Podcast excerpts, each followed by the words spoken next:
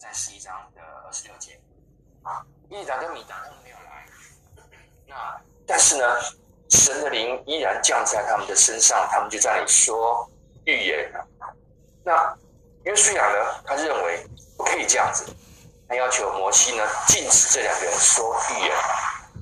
但摩西呢，他说二九节哈，十一章二九节，摩西说呢。你因为我的缘故啊，妒忌吗？啊，换句话说，你担心他们会啊超越我吗？啊，摩西是啊这个大家了解约书亚的心啊。那摩西说呢，我恨不得上主的子民都成为先知，恨不得上主把他的灵降在他们所有人身上。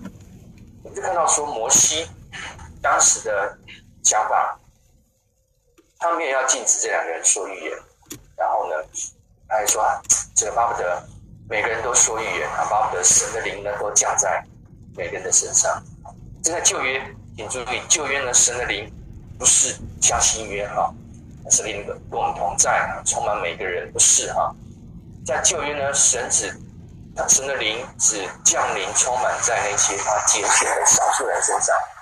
那这些被拣选的人呢，就分三类哈：先知、祭司，还有君王啊，某一些君王。好，那简单讲呢，这两个人，伊利亚、米达呢，他们没有按照摩西的要求来到会幕面前，但神的灵依然降临在他们身上。请问啊，请问这对摩西的领导权威有没有打击？你们觉得？你们会不会觉得这个事情会？你们觉得约书亚的考量有没有道理呢？好，这样讲，约书亚也许他不见得是说呃嫉妒，但是呢，他的考量是这两个人，摩西叫你来你不来，然后你在营中，他居然也在那边讲话。这会打击到摩西的领导权威呢？会，会的。这件事情摩西怎么处理呢？摩西他不是以强势的领袖权威说不准讲话，没有。他说好，感谢主啊，那个巴不得每个人都讲啊。这里从里面可以看到说摩西的谦卑柔和啊，他不是嘴巴讲的啊。我们在十二章等一下会读到这个这个词啊。摩西为人极其谦和啊。胜过世上众人，是真的，他真的就这么做啊。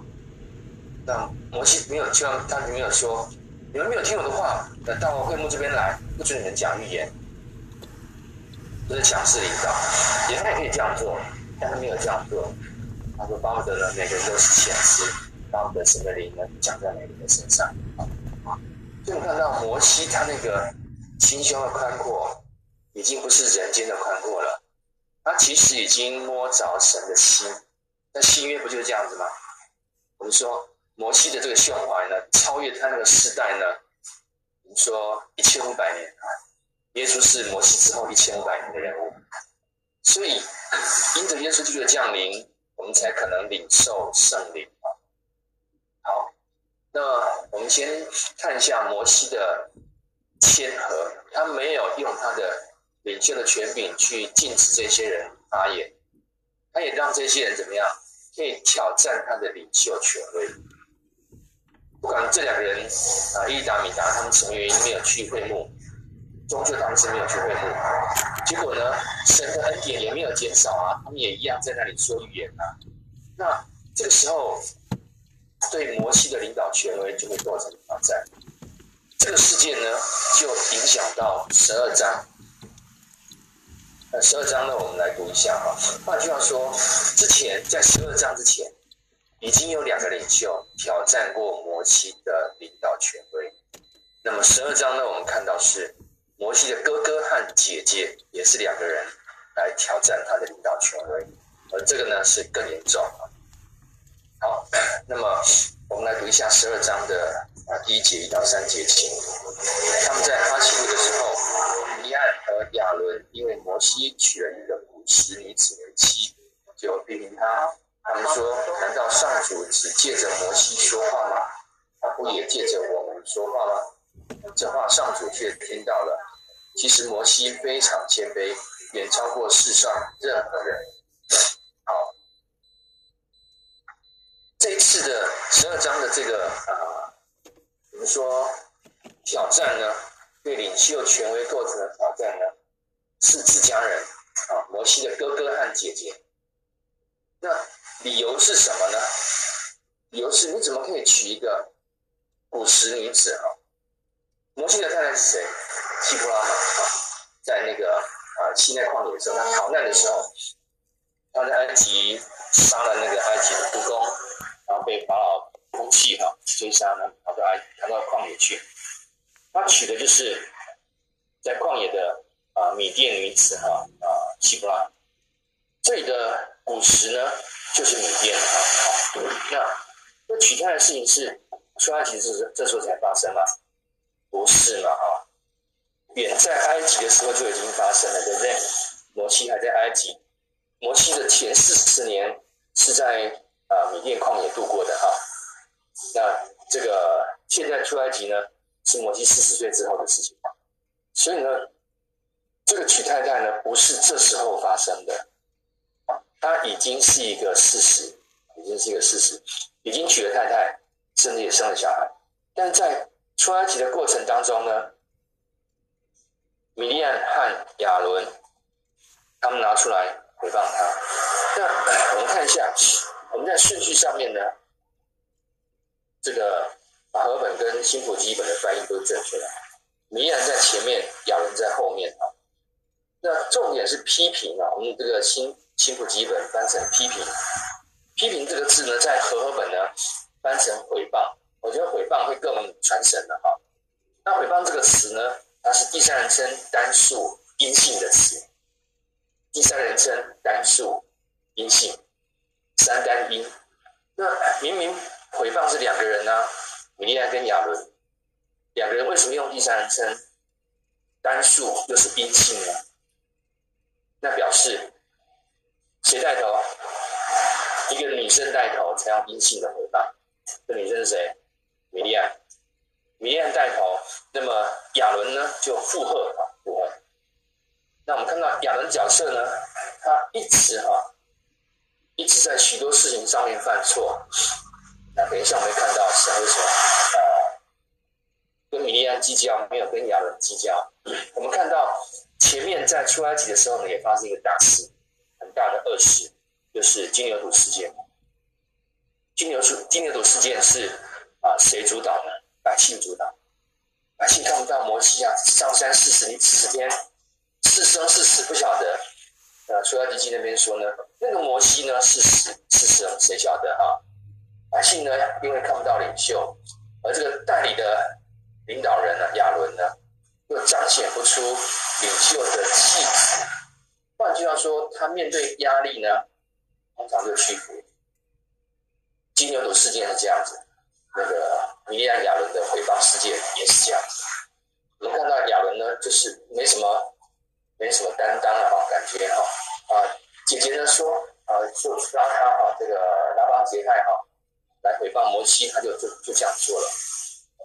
金牛犊事件呢，亚伦为什么没有被击杀？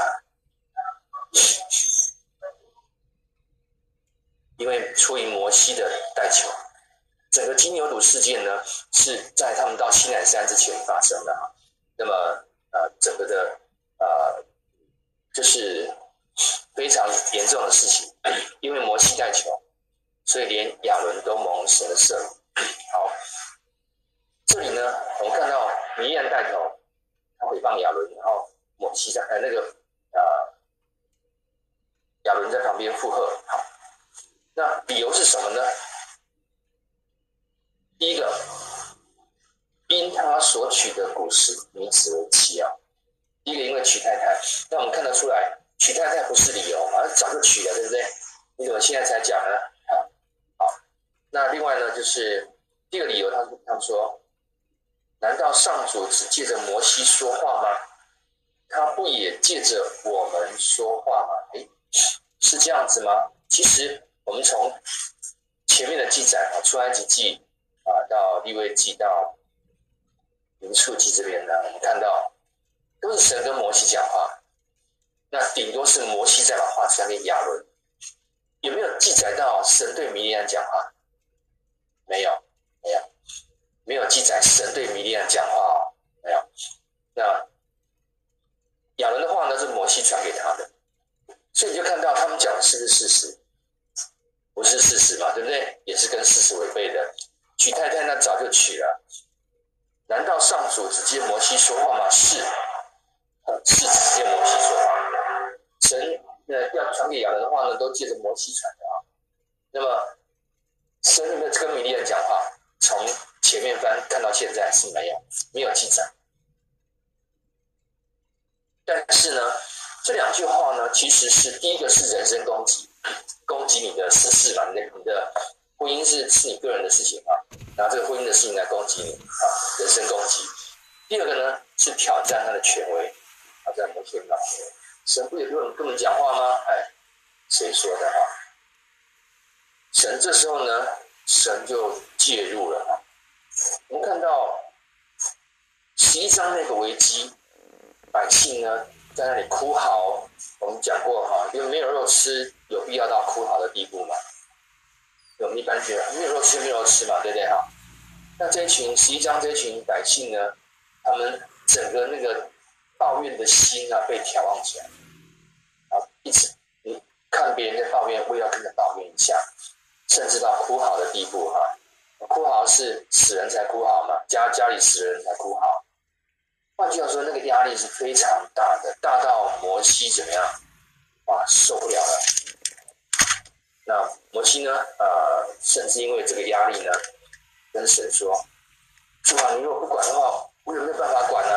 你干脆把我杀掉了，要叫我承受这种这种苦啊！”一个摩西都得了忧郁症，所以呢，我们要讲就是啊、这一次怎么样？自己家里面，一个是请注意哈，啊、呃，姐姐米利暗是什么？女先知，亚伦是什么？大祭司，哇，先知加祭司要来对付摩西这个君王。当当然，摩西当时的称呼不是叫君王啊，先知跟祭司联合起来。要对领袖怎么样下手？这个压力会不会比百姓对摩西的抱怨还要小呢？不会啊，这压力非常大。但神呢，神就这样介入了。所以你就看到说，这次啊，神亲自替摩西讲话。现在第四节往下读下去，上主立刻呼叫摩西、亚伦和米利暗，你们三个都出来到圣幕去。他们三人就到圣幕去了。上主在云柱中降临，停在圣幕门口。上主叫亚伦、米利暗，他们就走上前。上主对他们说：“你们听我说，你们中间若有先知，我上主会在异象中向他们显现，在梦中向他们说话。但我对我的仆人摩西却不是这样，在我全家中，他是我所信赖的。”我跟他面对面说话，清楚明白，用谜语。他看见上主本来的样子。你们批评我的仆人摩西，难道不惧怕吗？好，这是第四节。当啊、领袖旁边的童工，非常亲密的童工，拉帮结派攻击领袖的时候，上帝立刻出手，然后叫摩西、亚伦跟米利暗。注意这个顺序啊，摩西、亚伦、利安。那摩西是在前面的啊，那亚伦在第二，米利安在排最后面。你们三个都出来到圣幕去哈，你们三个三个从你们各自的帐幕呢出来啊，到这个会幕这边来啊，他们就去了。上主呢在云柱中降临，停在圣幕门口。那云柱呢停在会幕门口，表示神在这里嘛哈。那上主要呼叫亚伦跟米利亚，他们就走上前啊。上帝让他们讲说：“你们中间若有先知，我会在意象中向他们显现，在梦中对他们讲话。”这是神在整个旧约当中的启示，大部分对先知就是在意象、在梦中说话。第七节，但是但是这个转折语气呢就很强烈。但是摩西不一样，我的仆人摩西呢却不是这样子。在我全家中，我全家是指整个以色列人的意思哈。在整个以色列人中呢，他是我所信赖的。我跟他讲话怎么样？面对面啊，这个面对面呢，不是说呃神的面对着摩西的面，因为任何人见到神的面会被击杀。这个面对面呢，要从下文来解释，就是他讲的很清楚明白，不用谜语。我们先对照一下前面对先知讲先知启示的话呢，意象要不要解释？要啊。那个梦要不要解梦？要。意象和梦呢，都要透过解释才能够清楚神要表达的。那么，比如说，呃，最明显的意象哈，啊、在在呃新约，我们说彼得他看到一个一很块很大块的布从天降下来，布上面有很多不洁净的动物，有天上的声音说：“起来宰了吃。”当彼得他他犹豫啊，一连三次，那布就收回去了啊，这是一个意象。那要解释啊，哈，要怎么解释呢？啊，等到等到后面啊，哥林流派来的兵丁来到这个彼得的门口，邀彼得去哥林流家中的时候呢，彼得才醒悟过来说啊，原来这个布里面的不洁净的东西呢。就是象征谁？外邦人。因为这个看人的，我要先说明一下，不是说外邦人是不洁净，而是神用当时彼得的理解来启示他。彼得理解外邦人是不洁净的，所以呢，犹太人不进外邦人的家，不跟外邦人一起吃饭的。那这个意象呢，加上哥林流派来的兵丁，啊，他就醒悟过来说啊，原来这是神的意象啊。这意象是告诉我说，可以去外邦人的家中，可以去跟他们吃饭啊。因为神所啊不解的呢，这些神都已经洁净了啊，这是意象需要解释。那梦呢更需要解释。约瑟呢在后创世纪后面，约瑟他做梦，然后呢他替那个九正善长解梦，替法老解梦，都是这样，梦都需要怎么样解释才可以明白，意象也是。那这里的面对面说话的意思呢是不用解释，非常清楚明白。一就是一，二就是二，离开就离开啊，进入就进入啊，不用解释。换句话说，神跟摩西的沟通是直接讲的，这是面面对面的意思，就是清楚明白，不用谜语，不用解释，很清楚的。他看见上主本来的样子，那这个，呃，这意思也是一样，不是说看到看到神的这个形象样式，这个意思，而是说。他跟神的关系怎么样？非常的密切，非常密切。好，那么你们批评我的仆人摩西，难道不惧怕吗？惧怕谁？惧怕我啊？惧怕神？惧怕神啊？你们批评他，当然他们不怕不怕摩西嘛。这两个人敢诽谤摩西，表示他们不怕摩西。对神这边说：“你难道不怕吗？不怕我吗？”好，好，那这是上帝的责备啊，很清楚。好，接下来我们往下看第九节，请上主对他们发烈怒，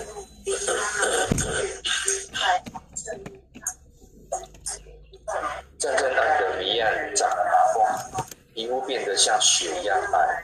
亚伦看见这情形，便呼求摩西说：“我的主人啊！”求你不要因我们愚昧短罪而惩罚我们，求你不要让他像流产的婴孩，一出生就已经腐烂。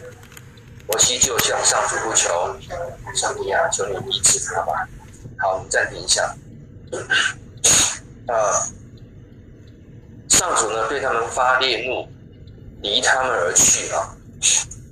这个离他们而去很严重啊。我们在新约来讲，我们知道圣灵跟我们同在，对不对？我们可以享受神的同在。但是神离我们而去的时候，代表神的同在怎么样？收回去了，神不再与我们同在了，失去神的同在，失去神的同在，无论旧约新约都是非常严重的事情。你失去神的同在，你做什么怎么样都不会顺利的，没有神的祝福嘛。你可以靠自己去闯荡，但是怎么样，终究是一场空，回到原点啊。所以呢，上主对他们发烈怒，离开他们去。那云彩呢，从圣的上空移开的时候呢，站在那里的米利安讲了什么？麻风啊。就能看到说，这这麻风我们要再解释一下。我们在讲利未记的时候也讲过啊。和合本翻译成大麻风，米利安长了大麻风啊。那我们知道啊，利未记这边我们看到大麻风可能是麻风病，也可能只是一般的皮肤病，有传染性的皮肤病，比如说啊疥疮啦啊这个癣啊这些皮肤病。一旦人长了麻风，就要被隔离在营外，因为它的传染性很强，类似现在的奥密克戎啊，这个传染性很强。好，那。所以呢，米利暗呢长大麻风，皮肤变得像雪一样白哈。啊，那这个后面又有又有又有一个说附加的呃摩西的代求啊。摩西说呢，啊是，呃这个是亚伦亚伦十二节，求你不要让他像流产的婴孩，一出生就已腐烂，所以。这个雪白呢，后面加上亚伦的这个叙述，我们就知道它的肉呢烂掉了，可能是流脓啊，或是有汤汁啊，就烂掉了。那像一个一滩流产的婴孩一样啊。那我自己是没有看过流产的婴孩，不过可以想象出来，呃，就是一滩软软的东西哈，然后呢，一滩肉在那边，那还有血水啊等等的。那当米利暗受罚，为什么米利暗受罚？因为是他开始的。前面我们解释过那个批评或毁谤的那个动词，三单阴，第三人称单数阴性的，表明的是米利暗带头，亚伦在旁边附和。所以现在神呢惩罚这个带头的，这叫什么？斩首啊！神一直是做斩首的。要对付的是那个带头的，带头的呢，撒旦，带头的米利暗，神会对付你。那接下来呢，亚伦怎么样？看到之后呢，他立刻悔改。我们看到说，亚伦在许多的重大事件上面呢，他之所以逃过上帝的责罚，一个非常重要的原因就是他立刻悔改。他不是不会犯错，他犯了一堆的问题。大错，不是小错，是严重的错误。金牛犊事件、诽谤事件，那为什么神没有？这里为什么神没有责罚他？我们看到亚伦怎么样？立刻悔改，他立刻说：“我的主人呐、啊！”啊，和本翻成“我主”哈，我主。那啊、呃，很重要一点啊，这个。亚伦看到了米利暗被罚，他立刻立刻悔改。我想人人不是说不会犯错，每个人都会犯错，大错小错啊，每个人都会犯错。问题是你犯错之后悔不悔改？有的人是死不悔改，他已经错了，对不对？然后呃，他继续的坚持自己是对的。那我想，神的心脏坐下来。那问题是，两人怎么样？立刻悔改，他立刻悔改。那这一点是非常重要的。他犯错了，而且是重大错误，但他立刻悔改。他说：“我主，我的主人啊，求你不要因我们的愚昧犯罪而惩罚我们，求你不要让他像流产的婴孩。”一出生就已经腐烂，请注意哈，这是亚伦呼求摩西，但是你注意到亚伦的用词呢？他把摩西怎么样？当做神一样在求，求你不要因我们愚昧犯罪而惩罚我们，是是是摩西惩罚吗？不是吗？是上帝惩罚。求你不要让他像流产的婴孩，一出生就已经腐烂。是谁降灾的？上帝嘛，对不对？但是摩西这个时候他看到了，当神啊说：“你们难道不怕吗？你们毁谤摩西，难道不怕我吗？我是摩西的法国。你们毁谤摩西，就是在毁谤我。你们在干什么？哈！所以亚伦呢，他很清楚，摩西就是上帝的代表。我们看到亚伦，其实就是把摩西当做上帝在祈求了。当然，摩西没有那个能力了，哈。那这整个事件呢，神进一步，虽然有人挑战领袖的权威，可能觉得啊，摩西呢极其谦和嘛，哈。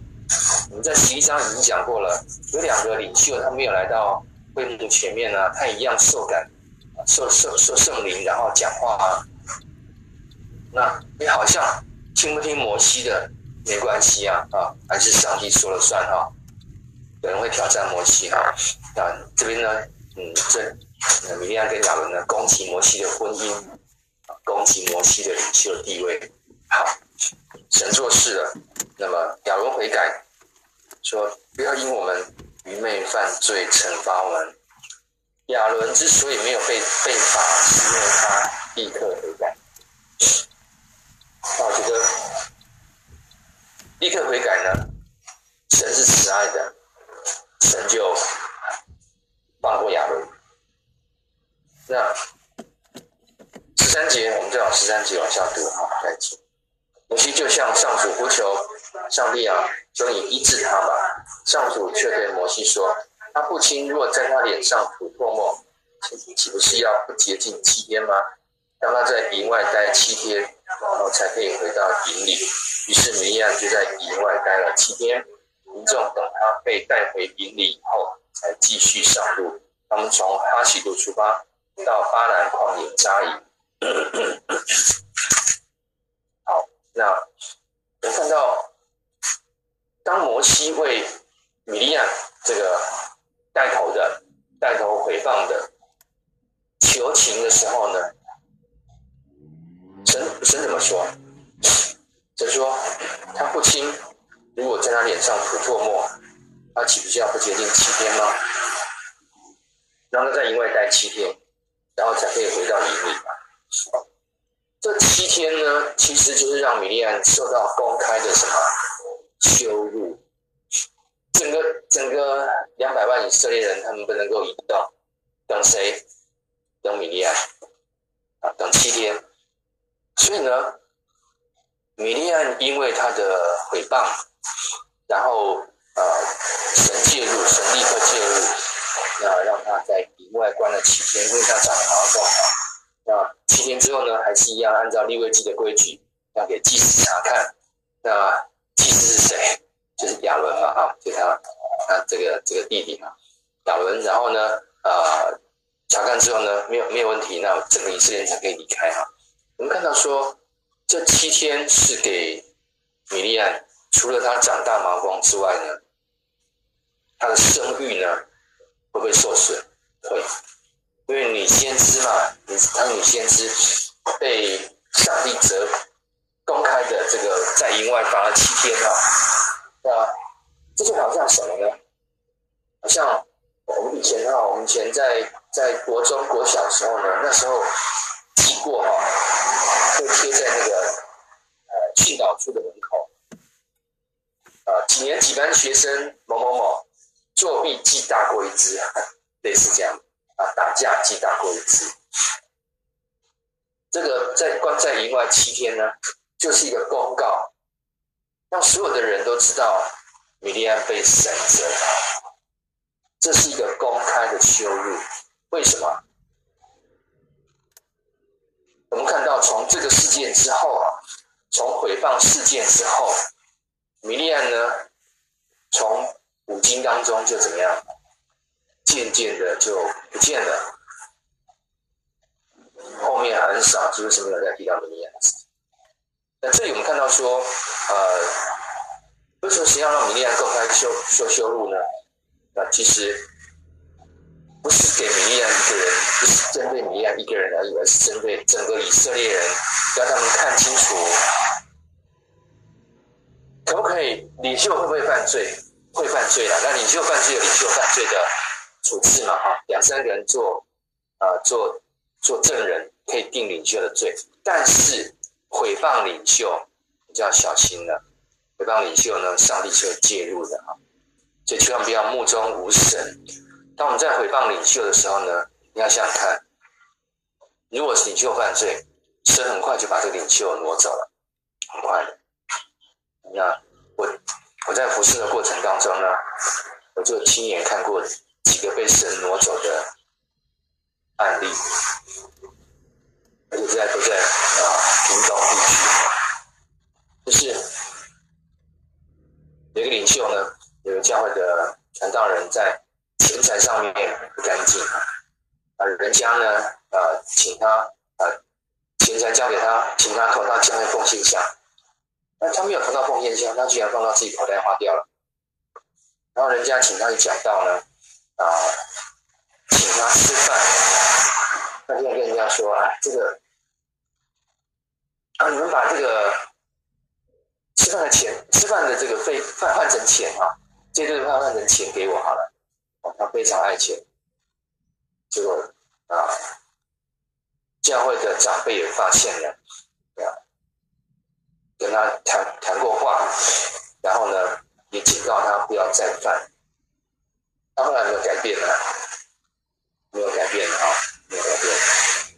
那后来这位传道人呢，很年轻啊，大概五十出头啊，就去世了。那另外一个传道人也是这样的，就是，呃，他呢就是心胸非常狭隘啊。他读神学院的时候呢，啊，这个他写的报告，老师给的成绩没有他的预期高啊，哦，他就这个讲老师的坏话，在神学院就有这个状况。到了，到来来这个呃。南部服侍的时候呢，又发现他在江会州那边啊拉帮结派，然后呢，一样是在钱财上面出了很大的状况。当时呢，有个差会呢，他担任差会的那个财务书记啊，哇，他居然把差会的钱呢拿去买他自己的房子啊，哇，这个被差会发现了，后来呢就被差会开除。像这次这这个传道人呢，也是一样，不是出头就过世。就是如果不悔改，领袖不悔改哈，那比一般人更严重。神的那个作为很快就临到，对领袖本身要非常小心啊。但是毁谤领袖呢，也很小心啊。毁谤领袖，这毁谤是恶意啊，哈，不是善意的建议跟呃这个。这个批评啊，是出于恶意的，我们出于权力斗争啊。对，米利暗跟亚伦说：“上帝愿意讲话，不也对我们讲话吗？你算什么？为什么什么都要听你的？直接去挑战领袖的权威，或者说直接进行啊分权的要求啊？你讲话要经过我们审核，啊，经过我们同意，类似这样啊。所以呢，啊，要很小心啊。”那神介入呢，直接就责罚米利暗，让他公开受受羞辱七天啊。那么这是这是律法，因为在啊利未记的十二章特别讲到那个得大麻风的要关在营外七天嘛哈。七天之后呢，祭司查看啊，那如果怎么样的话呢，就可以进到营内。如果哎有问题，那再关七天啊。当然神没有让他关十四天啊，这七天就结束米利暗的这个。隔离。好，这是我们在十二章看到亚伦跟米利亚呢，他们对摩西的回报。那跟十一章的关联性，就是那两个受感说预言的领袖哈，就米伊利达跟米达，他们会有样学样，对不对？哎，以利达、米达好像摩西叫他们到会幕去，他没有去啊，也一样这个受感说话哦，哦，哎，这个。有样就怎么样，学样了，而且学的更差。啊，那么他们诽谤摩西，第一个是人身攻击，攻击他的婚姻啊。那第二个是挑战他的领袖权威。上帝跟你讲话而已吗？上帝不会跟我们讲话吗？那你算老几？你是弟弟呢，我还是姐姐呢？啊，我看到米利亚的姐姐身份呢，让他觉得被摩西的领袖怎么样？很不服气。那教会中会不会发生这种事情？会啊。张长老才几岁呀、啊？三十五岁当长老，高希丁娜嘞？有位长辈在我面前讲讲这种话哈，搞西丁啊，他没有对着我讲，但是他他讲这句话讲得很大声，意思就是说，你三十五岁当长老算什么嘛？哎哎，就这样的意思。长辈哈，长辈有没有长辈对这个年轻的长老不服气呢？会啦，会啦，但是呢，神没有跟他们计较啊。我要讲就是说，啊、呃，领袖不容易，年轻的领袖呢更不容易啊。所以呢，啊、如果年轻领袖犯罪，神自然会责罚。但是如果你去诽谤年轻领袖，我们对年轻领袖的领领导这个不服，他他凭什么？我在教会资历三十年，他几年？啊，我年纪六十，他几岁啊？类似这样子，哇，这种这种挑战，非常的对年轻领袖来讲非常辛苦，但是呢，神会神会介入了，就是像摩西这样的，这个不要故意去挑战领袖。如果你对领袖有什么不满，为他祷告，领袖犯罪，求神鉴察。我们心中一定要信得过神，一定要信得过神。不要用一些恶的方法、坏的方法去去处理这个事情。这种啊姐姐拉着弟拉着亚伦的哈去欺负弟弟摩西啊，这个不是不是不是正确的做法啊。所以十一章十二章它是有关联性的哈。那我们就十二章暂时停在这边，有没有什么问题？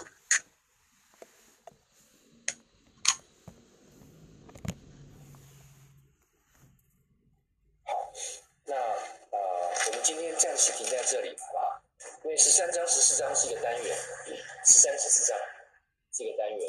我们说过民数记的前面十章呢，有讲到百姓奉献这个奉献那个啊，然后呢，啊，利未利未人呢奉献他们自己给神，神又把利未人呢啊，呃，交给祭司来指挥，啊，奉献自己啊。前面十章呢，啊，都非常的顺服哈。完全按照神的交代去做。十一章到二十五章，民数记十一章到二十五章呢，就记载了一系列的悖逆啊。前面的顺服呢都没有了。十一章到二十五章记载了一系列的悖逆，而这个悖逆呢，又让神心痛的，因为这些悖逆的事件都是在啊西乃山之后，神颁布律法之后，他们还这样去。啊，顶撞神，悖逆神。啊，十一章到二十五章呢，是民数记当中比较啊见解啊，比较记载的见解。那我们看这些见解呢，千万不要想说，啊，我才不会像以利亚、以利亚跟亚伦，啊，不要不要这么这么自信啊。我们要讲就是说，从这些悖逆的事情上面，我们要小心，不要拉帮结派。不要随火攻击领袖，那也不要随便发怨言，没有肉吃啊，啊，这个没有薪水领啊，啊，这个诸事不顺的怪怪领袖啦，哈，怪怪这个教会哈，这个都是啊，弟兄不长进或姐妹不长进的怪怪教会的领袖，这些都对不对？都要小心啊！就人的怨言，人的怨言会发散。会发酵，会传开。这怨言呢，十一章，神首先对付这个怨言。十二章呢，神对付的是诽谤，对领袖的诽谤。那十三章、十四章是连在一起啊。那么，这些都是我们要学的功课啊。也就啊，过年之后了啊，过年之后的。呃礼拜六了啊。那过年前过年二月五号我们就暂停一次，那二月十二号那个礼拜六，我们再开启我们的查经啊。那就是祝福大家啊，七年假期呢啊，可以跟家人在家中享受天伦之乐。啊，那因为疫情也非常的，其实是。